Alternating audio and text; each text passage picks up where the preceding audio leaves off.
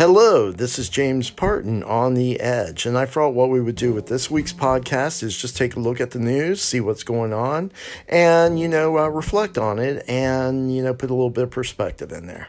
Um, in the news, one of the big issues going on this week is uh, Joe Biden uh, recently uh, released his infrastructure plan. It's a very bold plan. It's $2 trillion. I don't think any of our prior presidents um, recently has been investing in infrastructure anywhere along those lines. So this is bold, uh, it's determined. It kind of, you know, reflects on all of our infrastructure needs. I mean, I looked at it and, you know, public transportation, you know, whether it's buses, rail, streetcar, that's all covered under the plan. And, you know, uh, I looked at a statistic that, um, you know, public transit was up like 28% recently, um, you know, over the last few years. So, um, you know, that's good. Um, if you want to create businesses, you have to be able to get people to and from. So um, that is good. Uh, our energy grid, our energy grid has been in um, chaos for years. And you're starting to see that across the nation as there's power outages in California, power outages in Texas. It's an old system, it's based on fossil fuels. We need a new energy grid which is secure you know, uh, and uh, cannot be hacked into, and that it's clean because, uh, you know, we do want to stop this global warming thing if possible. So, a new clean energy grid system is what we need, whether it uses uh, biofuels, solar, uh, wind energy, water, whatever. Um, you know, we need to start taking a look at updating our energy grid so we can get energy from point A to point B without power outages or without the worry of national security where a uh, hacker can hack into our grid. So, updating the net, um, the energy grid is a high priority. Updating um, our uh, water and sewage systems. They're outdated. A lot of them have pipes that are corroding. Uh, a lot of them still have lead. Uh, lead in this age, you know, we already know what the health concerns are with lead. Uh, so uh, we do need to update thousands and thousands of lines of pipe and, you know, um, water transportation. Um, you know, um, other things that we need to deal with.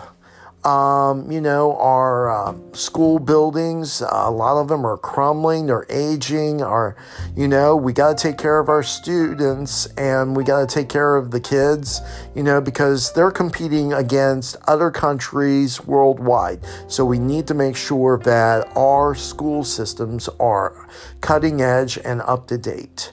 You know, our roads are in decay. We need to fix those. Our bridges, there's like 70,000 bridges nationwide that are in repair. And what about our high speed internet? We need to be cutting edge on that. The Japanese are, the Chinese are, uh, the Europeans. We need to be cutting edge. You know, China is spending billions of dollars on infrastructure, and it's about time that we do too, because we are going to win this, and the only way to win this is to be ready. And the airports, you know, there's lots of airport concerns and overcrowding of those airports, and, you know, aging systems. We want to make sure that people's flights are safe and um, you know they can depend that you know if i use this airline or if i go here that i can get from point a to point b. So you know these are all high level concerns.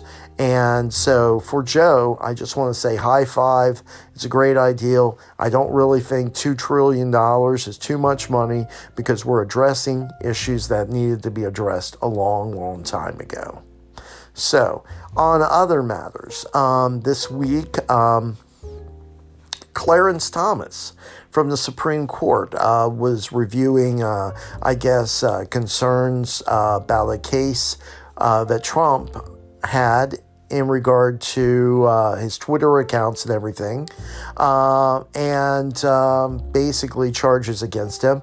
My understanding is those charges have been thrown out at the Supreme Court. And along with that, Clarence Thomas wrote a very uh, scathing letter to uh, big tech that, uh, you know, Facebook and Twitter, um, they're huge.